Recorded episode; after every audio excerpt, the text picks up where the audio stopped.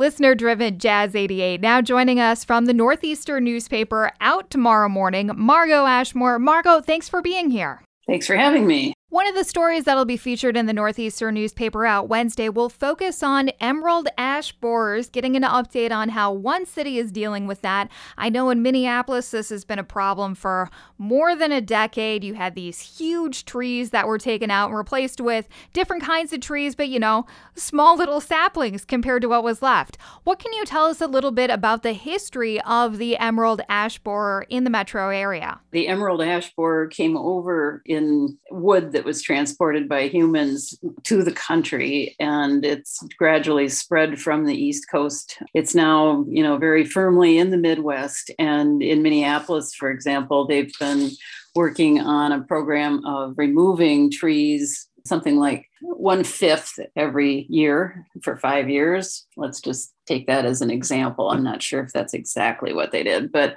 sure. you know, they also have taken the opportunity to create more biodiversity by putting in different species of trees when they take the the ash out. So, Columbia Heights is the focus of this edition, and they have taken a slightly different approach. On public property, they have treated some of the trees and they have removed some, and they're done with what they're doing on public land. And they've discovered that on private land, homeowners really didn't keep up with their pleas to, hey, you know, treat the trees or remove them. Yes. And over half of the trees that now exist are probably too late to save, but Heights has a discount program with a tree care company that if people did want to get them injected and treated, they would be able to get a discount on that service. When uh, the trees do get injected, do you know a lot about that process? What exactly happens there? It kills the larvae.